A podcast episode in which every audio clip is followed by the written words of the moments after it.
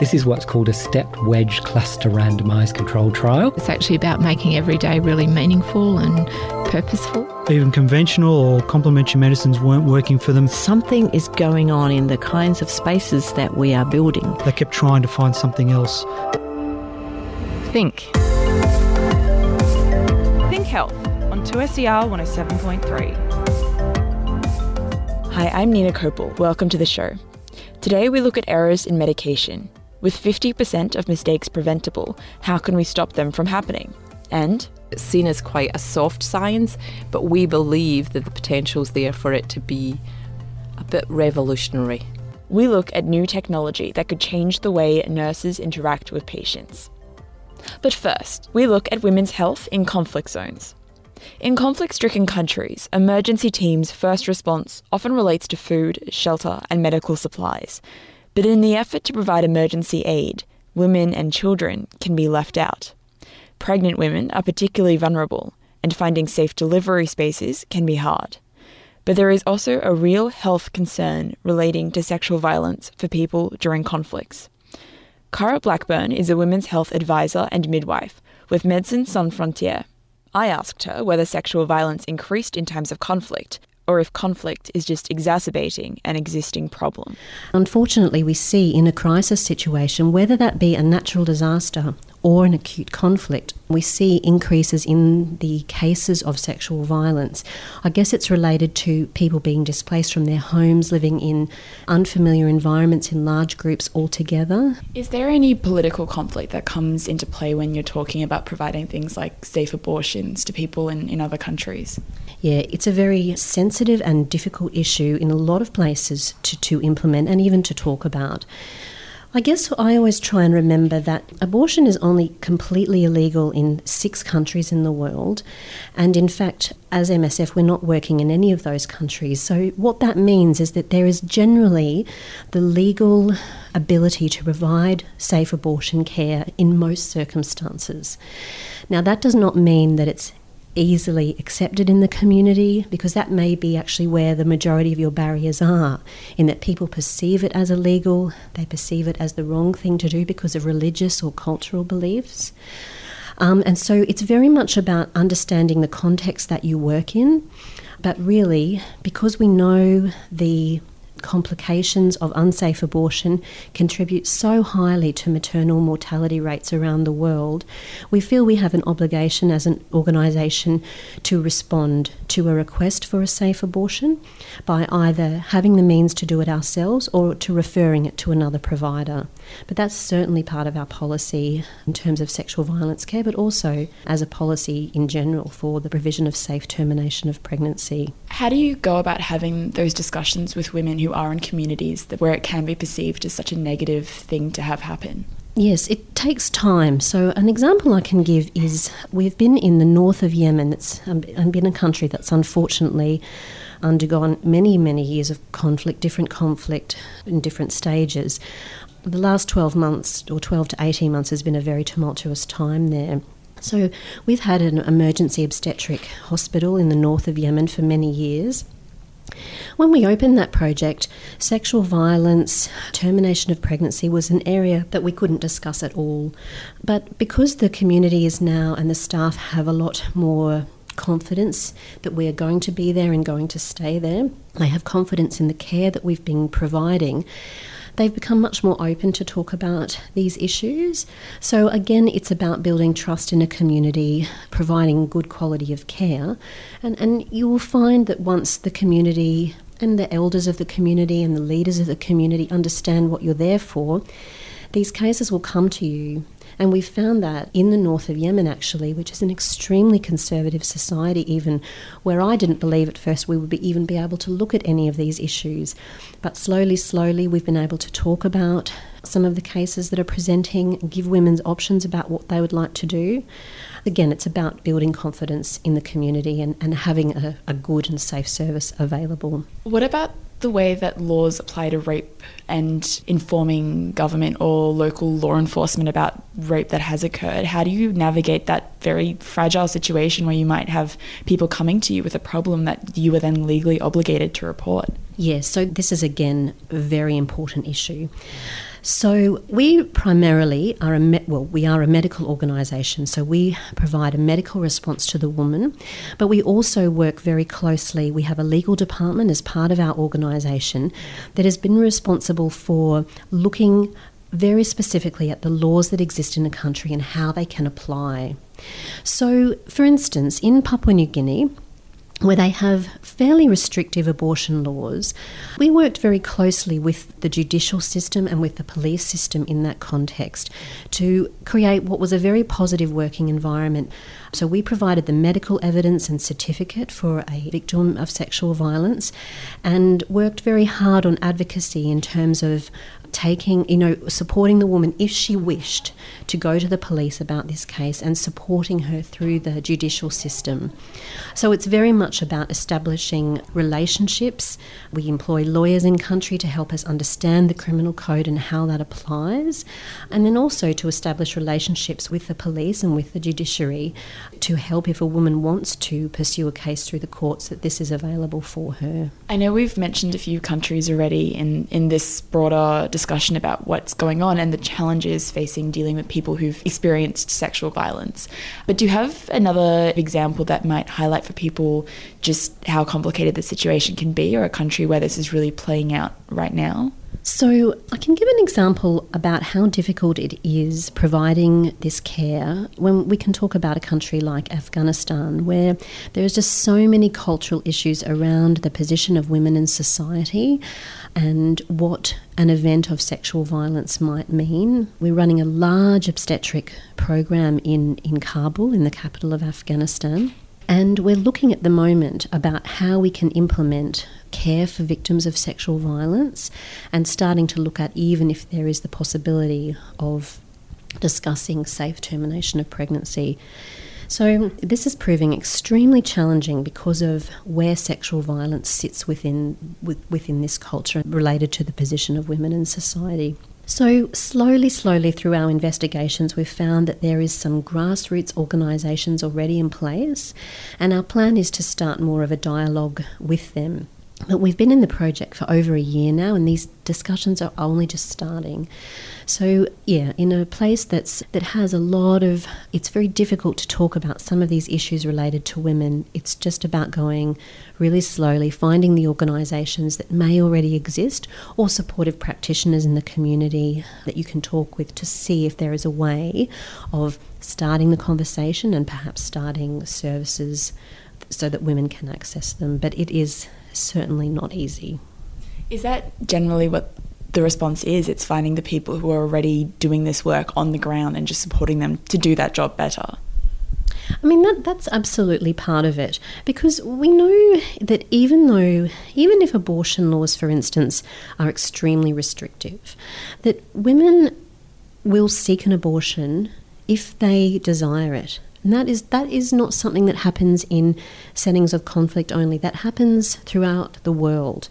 So this is always the issue that just because you, you might not see in your hospital requests we know that worldwide that women will be seeking termination of pregnancy if they desire it for whatever their reasons. We don't ever ask the reason. They will seek it. And if there is not a safe way for them to access care, they will seek unsafe abortion. And that's what we see in our hospitals. We see the complications of unsafe abortion, terrible situations where there has been young girls, 14 year old girls, having to have their uterus removed because of the damage that has, has been done by a backyard practitioner. Are there any countries where you've gone in and you've really had to start from scratch, where there hasn't been any ground um, ground root support already happening, or, or do you always kind of find there's at least some small scale organisations functioning on some level? Yeah, I mean it's interesting. I guess there seems to be now you will always find some some small groups, some small grassroots groups doing something, but I guess it depends in where, where the conflict or the, the issue is occurring. Um, you know, in rural South, well, South Sudan is very rural, but you know, in the really remote places of South Sudan, for instance, where we're seeing a lot of refugee movements because of the well, the most recent crisis, which is causing the South Sudanese refugees to move around a lot in those countries bordering, but also within within South Sudan itself. So they're often moving to extremely remote places where we're having trouble accessing them, but also that they are having trouble accessing any kind of health health care. So in fact, when we've set up health clinics in those situations, that there is absolutely nothing around. So in in in essence, we are starting from scratch actually. And so that really means that we're looking at, as a medical organisation, what we can actually provide as emergency support before you know before the situation stabilises and perhaps they can find then the other processes, the legal processes that may be in place um, when they've moved back to their to their original villages and things like that. Mm. We've touched on it already, especially in terms of how communities and people in positions of authority, be it police or government, respond to or don't respond to sexual violence. But is it ever really hard to have these conversations with women who might not know what their rights are or who have a completely different cultural perception of what's going on around them? Yeah, absolutely. So our responsibility is to is to primarily provide the medical care, so protection for the woman physically after the incident. But then also part of our services is to refer her to our own mental health counsellors, social workers, or the like that can counsel her about what her options are because you're absolutely right. They might not have even an, an idea about what legal avenues that they can pursue or even if they want to. So, our responsibility is to provide a medical certificate that clearly documents their story and any injuries that has been sustained, bearing in mind that often there are not visible injuries as a result of a rape, but it's very important to document the woman's story, and that is written in a legal document called a medical certificate and we give that to a woman and then she can make the decision after she's had counselling about how she wishes to pursue or not what's happened to her through through a legal process. Cara Blackburn, women's health advisor and midwife with Médecins Sans Frontières. Practicing healthcare can be stressful, and when GPs, pharmacies, and hospitals all have to work together, mistakes can and do happen. But when it comes to receiving the right medication, up to 50% of errors are actually preventable. Dr. Sam Lapkin from the UTS Faculty of Health has devoted his PhD to looking at these medication mistakes. He joined producer Sam King to talk us through what he's found. The most uh, surprising thing was the fact that, you know, the magnitude of the problem, you know, the number of errors, and the fact that they are potentially preventable. So we know that, you know, up to 50% of the errors that we know about can be prevented by you know by some uh, already existing interventions. Fifty percent. Yes, that's insane. Yes. Can you give us some examples of the main errors that happen? Um, omission errors, patients not getting their medications on time. That's that's a big one. You know, the most severe ones are a patient receiving the wrong type of medication.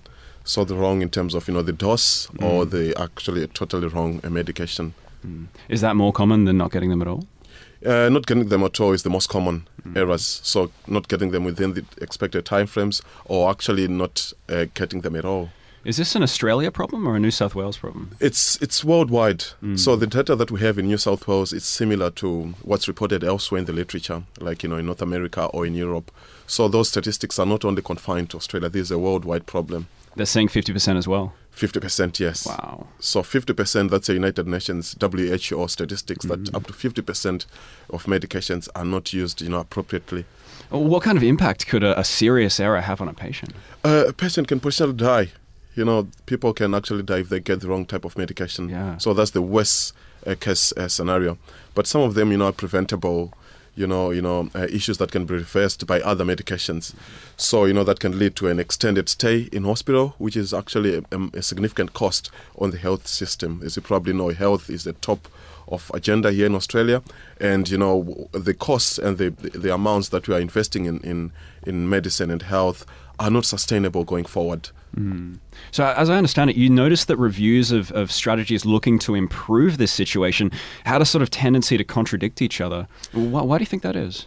Yeah, th- there is. I think it's because we've got weak, weak evidence. That's one thing that actually came up. You know, the evidence is is uh, is is weak in the instance that you know we depend on self-reported incidences And we know recent work that was actually done in Australia indicated that less than 2% of medication errors are reported. So, one of the recommendations, one of the findings of the work that we did is, in fact, that we need to improve the way we report and capture mm. these medication instances. How would you suggest doing that? Uh, so, ensuring that it's a no blame culture, uh, ensuring that we improve on how we, we even uh, report uh, near incidences, so or near misses, uh, because we know that up to 48% of medication errors are actually prevented at the moment of administration by nurses. So nurses are best placed to play a significant role in this in this area. Just on that near misses, is there a culture of nurses almost getting it wrong and then kind of covering it up? That, yes, it's it's yeah. not really around nurses because you know medication a process itself is a multidisciplinary. It's a complex a process that involves you know prescribing, dispensing, and the last part is when nurses actually give uh, the medication. So errors can occur in any phase or in any stage within that process. So the main point being that at the point of giving the patient the medication, that is where nurses can actually play a significant role mm. in avoiding and preventing some of those errors. Did you hit any major setbacks when conducting your uh, your synthesis? We, we did. Uh, the first one was that we couldn't find, you know, any. We, we identified very few Australian studies that have been done in this area. So it's an opportunity actually for Australia for us to really focus and do some work. There is some work already that's being done, some innovative work, mainly around, you know, um, observing nurses and clinicians in this area, and we're actually moving towards you know. Uh, observation studies as the gold standards, as mm. opposed to people, you know, self-reporting these medications, because we know that there is a significant underreporting. Sure. How would an observation system work? Uh, so some work that has been done overseas is you actually observe. You've got a person who stands at a distance, a, a trained clinician who observes what is actually the interactions that occur within this process. Okay. So we also know that you know interruptions and and um, distractions during this process have been identified as one of the major causes. As you know, the clinical environment is very busy. There are you know things that are always happening. You've got to give medications. You've got to attend to other care needs, and you've got to communicate and deal with other members of the healthcare team. Mm. So so the very nature of of the clinical environment is is very, have got interruptions. You talked a little bit before about the uh, collaborative nature of, of your research. Could you talk a bit about that? Yes, uh, actually, this work is an extension of the work that I did for my PhD, okay. and I'm very passionate about this area. I can tell about you know patient safety, about medication safety. Mm. So the, this publication or this article that we're talking about that was recently published in the Journal of Nursing Management is a collaboration of three universities. Uh, myself at, at University of Technology, there is uh, Professor Levett-Jones at the University of Newcastle. I've got Professor Lynn Chenoweth from UNSW and Professor Maree Johnson from ACU. So it's three institutions that are coming together to try and you know and solve this significant healthcare issue. Why are you so passionate about it? Is there a personal story here? The, well, I studied my PhD, and as a clinician, I discovered that most of these errors are actually preventable. Sure. You know, the focus has been on the technical issues, on the technical, you know, skills like calculations and pharmacology knowledge. But what my PhD discovered was that, you know, some of these key non-technical skills are actually crucial. This involve, you know, good communication, open disclosure when an error occurs, and working as a team. So I think we need to t- turn our focus a little bit from the emphasis on the technical skills to try and you know understand some of the non-technical skills that are involved in medication process. Mm. I'm going out on a bit of a limb here, but are there certain conditions or areas that have a higher rate of, of errors than others? Yes, there, there, there is. I mean, to, to, begin with, you know, last year, data that we have from last year is that 200 million prescriptions were dispensed in Australia alone, you know. Wow, so that's about 10 prescriptions per person in Australia. You're kidding. So, yeah, so medication administration or taking medications is the most common, you know, medical intervention. Mm. So errors are bound to happen. So we are saying, yeah, let's try and minimize those errors that we can sort of, you know, avoid. So we are looking at 10 prescriptions per person. That's a significant number. Sure. So polypharmacy is actually one of the significant issues as well, where one person gets a number of, of, of medications. Mm. So the higher the number of medications someone takes, the higher the risk of medication errors. And you've talked about observation at a prescription level. What about at pharmacies? Is there anything that can be improved there? Yes, they are. Um, what's being done, and it's also being done here, especially here in, in New South Wales, the use of technology. So some technological interventions uh, have, have, been done. But what you're finding out with from countries that have already done this, like in North America, is that we still have errors even after introducing, you know, technology. Okay. And some of these technological advancements are quite, you know, expensive. We're talking about billions of dollars of investment in infrastructure of trying to solve this problem. So so yes, there, there are some some issues that can you know that can be easily be eradicated or um, you know, managed by the use of technology. For example, um, poor handwriting on, on, on, on prescriptions. If we use computers, you know, Yeah. uh, to write those, we can easily eliminate some of those those issues. Yeah, but the problem still remains at the point of administration, mm. especially in an acute care setting. You know, you might have the correct drug ar- ar- ar- along the process, but what happens at the moment of administration mm. is actually a key step and a, a key area of my uh, uh research interest. There really there is no any safeguard. Mm. An error that occurs at the moment the patient receives the medications are likely to hit the patient. You're talking about handwriting, and it's incredible. Some doctors just have like the most scrawly kind of handwriting, don't they? It is, and it has actually come come down. It has actually been identified in, in a number of reports as a contributing factor to medication errors. yeah. So you know, and another risk factor is you know medications with similar names. There are some strategies that have been done targeting those those areas. Okay. Are you optimistic about the future? I guess. I am. I am optimistic. You know, there is way, and you know, especially myself as a clinician and educator as well. uh, There is a role for us to play and ensure that when we train these uh, these uh, future health professionals in universities, we can make them better health professionals by equipping them with the necessary skills that they can use to try and change the culture within you know within the health services and within the clinical area. Dr. Sam Lapkin, researcher and lecturer at UTS, talking with producer Sam King. Now, you might remember from previous weeks we've been looking at research developing positive key performance indicators for nurses. The idea was that by gauging responses from hospitals around the world, nurses would have a benchmark to compare themselves to. Val Wilson is the Director of Nursing Research and Practice Development at Sydney Children's Hospital Network and a Professor of Nursing Research and Practice Development at the University of Technology, Sydney. She was one of the researchers working on the project, and now the team has gone a step further. Well, my colleague, um, Professor Tanya McCance in the University of Ulster, and myself have been working on this project where we've been testing out measures of um, nursing and midwifery practice that are based on the perspectives of patients and their families. Tanya and I and our research assistant Nicole kind of worked together to come up with this idea of um, developing an app um, for iPad basically that is a one stop shop to not only collect the data more readily from patients and families, but it actually analyzes the data and then once you reach your numbers gives you a report. And so we think that nursing staff will really like the ability for them to be in control of doing that. Um, but it's easy to do and can be done relatively quickly. So, is that something that we're going to see rolling out now across all of these places you've been working? So certainly, the, the aim of the app is that we're going to be testing it. We're actually going to be testing it in two new centres rather than the rather than in the centres that we've already been working with, and we're going to be testing it across mainly across adult services because our project was in paediatrics, and we know that it's not paediatric specific. So we're going to be testing it across the adult um, sectors. However, the paediatric um, centres that have been with us for the last two, three years, if they're continuing to use the um, uh, KPIs, we're certainly going to be offering them, you know, the app so that they can do that in a um, perhaps reduced time frame from what they've been currently using. Do you see this kind of having a mass a mass use in the future? I think so. I mean, our plan is that we check out the app and te- test it, if you like, and make sure that it's as good as it can be before um, putting it on open access. The idea is that we could have any um, organisation across the world wanting to use the app, and they can select to be benchmarked against other organisations that are already using the app. So the idea is that we spread it as wide as we can. Why hasn't anyone done this before? I don't know.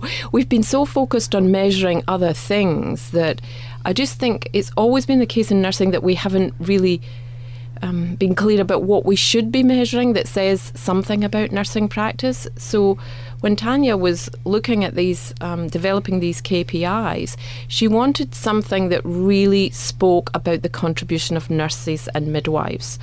The kinds of things that we currently measure are usually things where care hasn't gone so well. So we measure things like um, falls or medication incidents, and they're indicators of when things haven't gone so well. And they're not specific to nursing or midwives. They are kind of could be any cause. So we were keen to kind of look at well, what is it that nurses do and how do they add value to the care experience of patients and families? Have you met any resistance or are people just generally positive about jumping on board? Yeah, it, it's kind of interesting because we have 20 clinical units in this um, paediatric um, study and we haven't had any dropout. Once people have signed up, and we have a kind of um, strict um, guidelines in terms of they've got to have executive support, they've got to have support outside their clinical area to help them do it, and then they've got to have internal buy in. And once we got that up and running, and, and staff could see the information they were getting back, there was a real sense of positivity about it. And we certainly haven't had any dropout. And we've expanded from th- those original 20 units, and we now have a number of other centres and they're the same. There is a positivity about nurses and midwives getting information back about their practice as in a timely manner that gives them something that they can work on then. And that, that positive reinforcement is always such a great learning tool. But from the perspective of the patients, what do you what do you envision them getting back from this experience? Yeah, well, if you can imagine in those 20 centres, we've we've had over 60 changes in practice already based on the feedback that staff have got. So oh, what like what things have changed? So um, things like um, just a, a, kind of concrete example is um, um providing better information for parents and children when they're admitted to the clinical unit. In some of our centres, we have parents who come from long distances and they suddenly find themselves in a ward. They're not sure of anything around about them. And so, just simple information like where to get a cup of tea, where the local bank is, um, things like that. Um, we're finding that staff were assuming that families knew all of this kind of information. So just preparing information booklets. So that was one kind of simple example. Or discharge information that's easy for um, patients and families to understand. Does this really come down to the fact that we haven't been appreciating our nurses enough and telling them that they're doing a good job, and so they do get lost in the busy day to day life and. Well, I certainly think that's part of it that you you kind of just get busy doing uh, and you don't stop and pause and think about that. And I'm not saying that people haven't been telling nurses that they're appreciated. Of course they have, but that's been fairly non specific. It's not giving them information about what they could do to improve. It's basically been, yeah, great, thanks, or actually, no, there's a problem here. And what we haven't been able to do is isolate what are the things that are really working well and what might we be doing differently. And I think this kind of data gives them that information. But the positivity of it also, you know yourself, if someone tells you something really positive about how you're doing at work or how you are um, in your personal life, you get that sense of feeling really good about yourself. And when you feel really good about yourself and what you're doing, you're more likely to do more of it. And that's what we think, you know, the more you get feedback. You know, we have nurses saying, like, oh, I didn't realise that parents felt that way that you know we were doing such a good job the more that you get that the more positivity it can spread and i think that's what we believe the potential of this is I think the the fact that we've started to get some real um, grant funds for this research is really indicating to us the potential that um, establishments feel in, in the data that we're collecting. And so um, I certainly managed to get money to build the app, which is it's simple in our heads how to do it, but of course it's much more complex than that. and then my colleague Tanya in Northern Ireland um, has worked hard to get a grant for us to test that out. And we believe we're at the stage in the platform that we can probably, once we get this information, we can fly and that we will get the support from the establishment to do this kind of work, which is not easy because it's seen as quite a soft science, but we believe that the potential is there for it to be a bit revolutionary. Val Wilson, Professor of Nursing Research and Practice Development at the University of Technology, Sydney.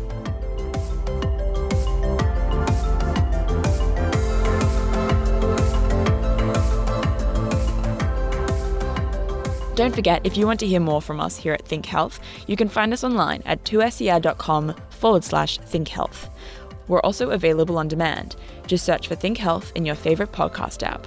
And remember, I'm not a doctor, so if the show has raised questions for you, head to a GP. This show is produced with the assistance of the University of Technology Sydney. I'm Nina Kopel. See you next week for more health research and news.